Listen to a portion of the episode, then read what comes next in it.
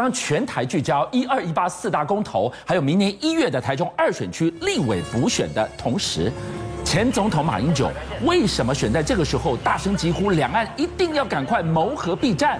是要开打了吗？是看到了什么讯号吗？同一个时间，国防部长邱国正投书《华尔街日报》，他说和平是争来的，台湾绝对不会对中国投降，这也是史无前例的事啊！这么巧，路透社看出了共军攻台六套杀、六不杀、六套剧本的背后，假戏会真做吗？哎，我们先这样想，在战争前夕啊，和平总是特别让人怀念。所以马英九现在贴这篇文章的意思是啊，六年前谁想到现在台海会变成兵凶战危？六年前怎么了吗？六年前他跟习近平在新加坡会面，两个人还握手呢。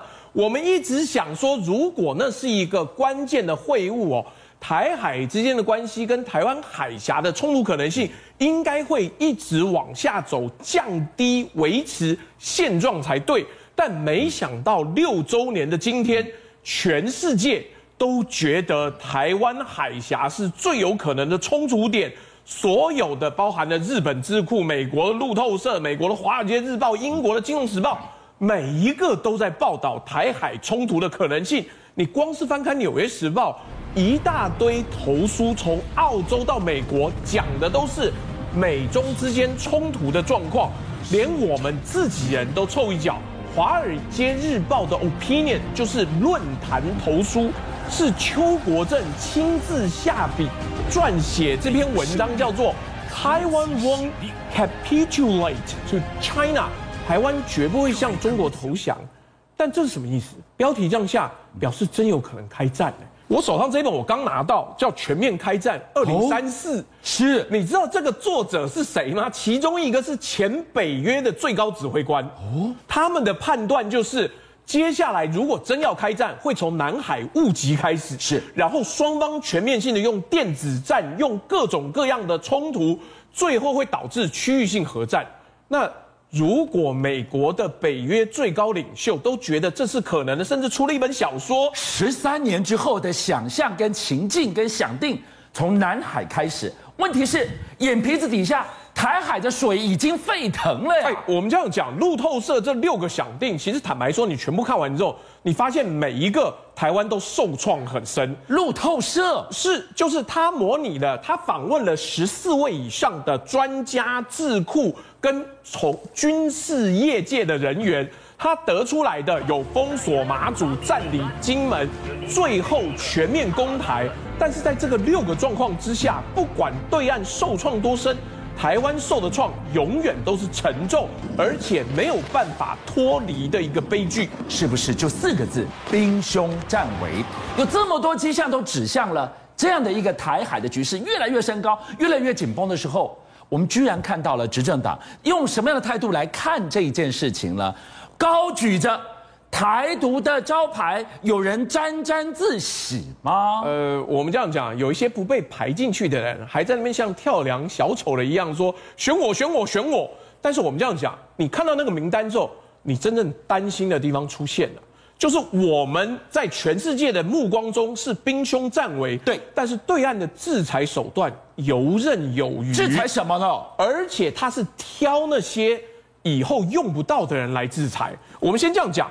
国台办现在说法是依法，这应该是反国家分类法，对苏贞昌、游锡坤、吴钊燮顽固分子实施惩戒。那实施惩戒是很全面性的，他的家人或者甚至他的金主，对，都不准入境，否则就要依法逮捕。第一个，我们听起来好像觉得还好啊，本来这些人也不会去。但是我切入两个点，苏贞昌将来就算他要选，这一波的打击叫做外科手术打击。嗯。你有没有注意到，有很多人他没有打？对，郑文灿没有打，赖、嗯、清德没有打，嗯、林佳龙也没有打。真正的二零二四有机会问鼎的明日之星，不做打击，因为将来有可能要跟你对口谈判，哦、所以是。这下子令人担心的是，没想到对岸并没有那么急，嗯、他们的攻击跟驱逐，或者是说依法这个惩戒。是游刃有余的外科手术，精准打击。但是吴子嘉有讲一件事情，我后来才发现，哦，他讲的还没错。如果连金主都制裁的话，台湾大概有一千多家企业全部在对岸有经营，苏贞昌少了一千多家企业的可能资助之后，你觉得二零二四他还有可能吗？甚至连整个苏家军都会被连根拔起的时候，这种制裁才让人不寒而栗。而且当我们觉得“抗中保台”这四个字是多么的严肃沉重的四个字。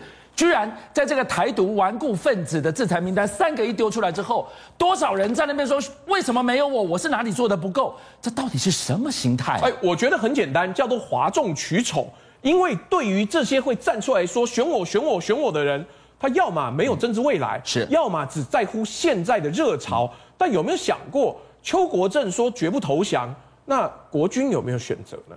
其他的非政治人物，一般平民有没有选择不要被卷入战火当中？但是不好意思，民进党现在在乎的是年底的四大公投。你如果不看《纽约时报》《华尔街日报》《金融时报》《产经新闻》，你会觉得。台湾现在最重要的是四大公投，不是兵凶战危。还有明年一月九号的台中二选区的补选，就这两件事情，人将在忙打仗，你在忙选举。是，如果大家有跟我一样，我实在是没有办法职业所需。六日我看了民进党的这一个 DPP 的公投说明会，俊相有没有看？热热闹闹拉到大选层级了，新竹一场是。呃，澎湖一场，对，外岛的第一场啊。哎，我们先这样讲。可是你看了画面之后，嗯、你会替民进党感到不寒而栗。你看，做的非常大规模，有没有超大荧幕？可你看底下人，你看他们的年纪，那些年纪是以前韩粉聚会才有的年纪耶。我讲的难听一点，才不过执政几年，民进党活动已经变成要动员银发族了。第一个，你担不担心？第二个，你实际去看了他们宣讲的内容之后，你发现这根本在打大选啊，在里面大部分的时间在骂国民党，但是四个公投里面只有两个是国民党的，所以民进党这一次是不是急了？再来，更重要的是，连他们自己安排的活动都有大小眼，看得出美感吗？哎，我跟你讲，新竹的公投哦，他现场动员了三千人。不知道有多少便当啊，但是看起来银发族很高兴。